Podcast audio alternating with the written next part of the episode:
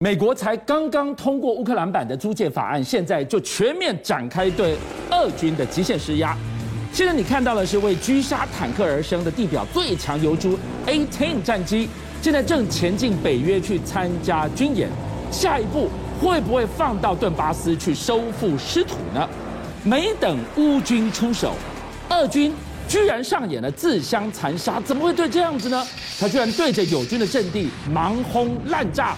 一切的一切都是欠缺战场协调的下场，二军累了吗？俄罗斯当时攻打这个乌克兰的时候，很有可能他想要各个击破，我让你其他国家都不敢有这个所谓非分之想，你想脱离我们是不是？但问题是，他这个整个的战争过程却让其他国家通通都给结合起来了。你现在看到法国总统马克宏呢，他现在要说话，你记不记得之前啊，他好像跟俄罗斯的这个普丁也一直在那里讲讲说，哦，不要打了，不要打，还出来当发言人，有没有？现在马克宏态度可能不太一样了，他说什么？他说呢，他要在这个欧洲这边呢推一个叫做政治共同体的部分。来保护欧盟的边界国家。欧洲不是有欧盟，也有北约，还有什么政治共同体？这是什么呢？其他针对的时候，好，你看第一个，他说尽一切的可能让俄国无法夺下乌克兰，但重点是俄国已经打了乌克兰，对不对？所以他诉求的对象是乌克兰其他以外的国家。他说：“我告诉你啊，如果你们今天要加入欧盟，说实话了，哎，那个很多大家要审查要干嘛，时间太久了。但我们政治共同体可以立刻就把它组起来，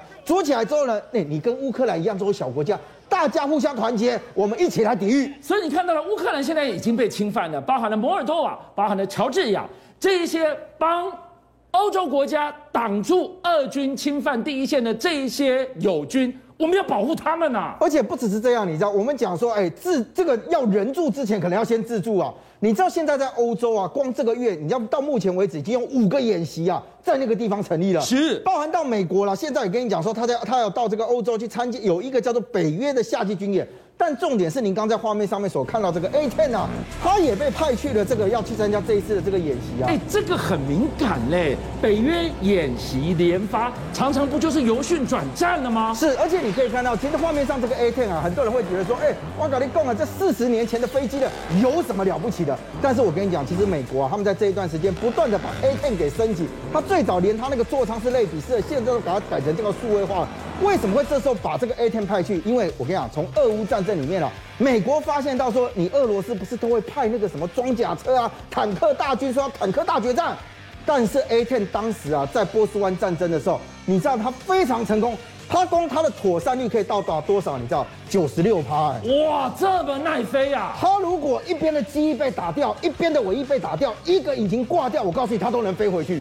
就是因为它本身飞得慢一点点，所以它的武装能力、它的整个人的防护能力其实很强，你知道吗？所以美国现在它在这一段时间呢，一直说把 A10 啊重新调整调整，这时候把它布到北约这边去参加夏季军演，然后下一步会不会就把它布到了顿巴斯去，对俄罗斯的坦克来开罐？但大家在问，这场仗打到这个地方，号称地表第二大军事强权的俄罗斯。你一个俄罗斯，你啃一个乌克兰，你怎么就啃不下来啊？你有没有看到在这一次的作战当中，俄罗斯大量所使用的不是这种所谓的高精密性的武器，都是用那种非导引式的炸弹，简单的说自由落体坑位啊那样。那所以大家就觉得很奇怪，说你俄罗斯不是好棒吗？你每次打了一两颗，打了七十五天，你的空优在哪里？你精准导引的这个飞弹，你拿出来晒晒太阳吧，要不然。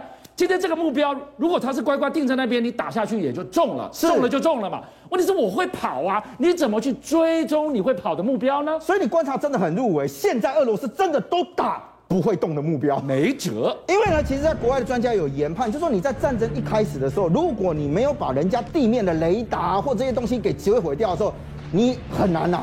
因为你的参数也被人家抓到了，是，所以接下来这个战争里面一拖长之后完蛋，你更不敢动用所谓的高精密性的武器啊，所以你就只能啊把你的飞机飞得很低，为什么？因为你飞得低才炸得准嘛。可是你一飞得低就容易被打到，所以你看动不动就看到他的飞机被打下，看到他的直升机给打下，而且再来就是什么？你知道，很多人也发现到说，俄罗斯你有可能战线拖长之后，你又要急着撤退，又要急着表功，那到最后呢，你就会乱打。好，比如说之前在扎波罗热这个这个地方呢。我们不是有看到说他们要撤退啊或干嘛了？结果现在乌克兰方面说：“哎呀，我们感谢俄罗斯的军队啊，你感谢他干嘛？他侵略你国家？”他说：“不是，我告诉你啊，在扎波罗热这个地方，俄军他们居然用刚刚你所看到那个那个火箭啊，密集的攻击，但是呢，他攻击到他们自己家的阵地啊，么自相残杀，还帮我乌军扫除路障啊？结果乌克兰就讲说，哎天哪，我你们这样攻击我们，结果哎呀，谢谢你们把自己的这个阵地给毁掉，让我们可以啊再继续作战下去啊。他的战场协调调度到哪去了？荒腔走板。哎，不只是这样，你记不记得上次在哈尔科夫的时候，俄罗斯不是要撤退吧？那那时候撤退撤退的时候，他不是炸了那个铁桥，就讲说啊，我把桥给炸了。那大家就讲说，哇，你荒唐撤军，长那个仓皇撤军啊，就是不让这个乌克兰啊 能够从后面再追击你。结果现在也被证实讲说啊，当时俄罗斯军队在炸那个所谓的哈尔科夫那个桥的时候，他们自己的那个坦克也在上面啊，他自己的车都还在桥上，太惨了，你就直接把它给轰炸，就是他一不是绑炸药，直接用炮击啊，这个是是除了扯，只有更扯而已。我们看到了这个是。俄罗斯部队他盲轰滥炸，相较之下，我们回头来看看乌克兰，哎，每一枚炮弹打出去几乎都像被开天眼一样的准。你看，像美国，美国现在也提供这个 APKWS 的这样的一个精准的杀伤武器系统，给了这个所谓的乌克兰。这一串的英文字母的背后意味着什么呢？观众朋友，这个不是专门配属在攻击直升机上面由空对地发射攻击的吗？乌克兰它有足够的直升机可以配载它吗？好，现在问题回来了，就说如果我今天要从中从空中攻击，俄罗斯它不见得完全没有这个空防的能力嘛。所以呢，这一次呢，美国就讲说没关系，我帮你改系统。你是大平原地形，你这个地方呢，你用车子很方便。所以你在画面上面所看到的，有没有看到皮卡？哇，直升机上配载的精准杀伤系统，直接配到皮卡，开到哪里打到哪里呀、啊？皮卡速度快。再来就是呢，体积小，所以它到处跑了。我跟你讲，你很难锁定它。但重点是呢，它把这个所谓的这个精确杀伤武器系统，基本上配的其实也是火箭弹。但是它差别是什么？你知道，因为它上面一样装的晶片，所以它的精准度来讲，我们以前在看到用火箭打的时候，是基本上是形成一个弹幕攻击一整个区域，所以才会有人讲说，哇，你一个一排打出去，可能大掉一个所谓足球场的面积。因为某种程度，它是在精度上面会有一些困难。嗯、可是呢，它这一套 APKWS 告诉你讲说，它的精准度每一枚可以在五十公分左右，哎，准到五十公分的误差而已啊！五十公分，我老实讲，我真的不想用误差这两个字，你知道？那已经是很准的事情。那个爆炸的面积，我讲说五十公分，你觉得有差到哪里去？五十公分就这么大而已啊！是。所以现在问题了，而且它的速度其实非常快，它到二点九四马赫。那再加上到，你把它装到这个所谓小型可做的这个系统里面，对乌克兰来讲就很简单，我只要会操作的人还活着。武器一直来，一直来，我就有办法做。所以你可以看得到哦，乌克兰现在告诉你讲说，我的精准打击能力到什么程度？你在画面上面可以看得到，俄军啊有一列的这个所谓的装甲，就像就画面啊一条路这样开着。我也真的必须讲，大平原地形哦，你走一直线，真的就是想让人家打你而已啊。结果没有想到了，他这个装甲车列，我再不打你，我真的不叫乌克兰军队。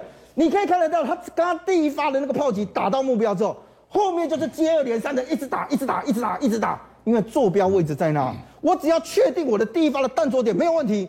所以我们现在看到的是一幕一幕坐镇克宫的普丁，他应该要全程掌握才对，前线吃瘪，加上告诉我们他更伤脑筋的后院也失火了，前线吃瘪，后院呢几乎快失控了。其实他现在有两个大事情，两把火在普丁的这后面烧起来很严重。两两件事情，第一个我们要来看，就俄罗斯的官方媒体了，就是俄罗斯第一频道，这个其实已经有六十六年资历，可以说是俄罗斯国家级频道第一把手。结果里面他居然有个频道里的战地记者啊，斯拉德科夫啊，他在九号胜利日的晚上，悄悄的在社群媒体发了一个讯息，他写什么？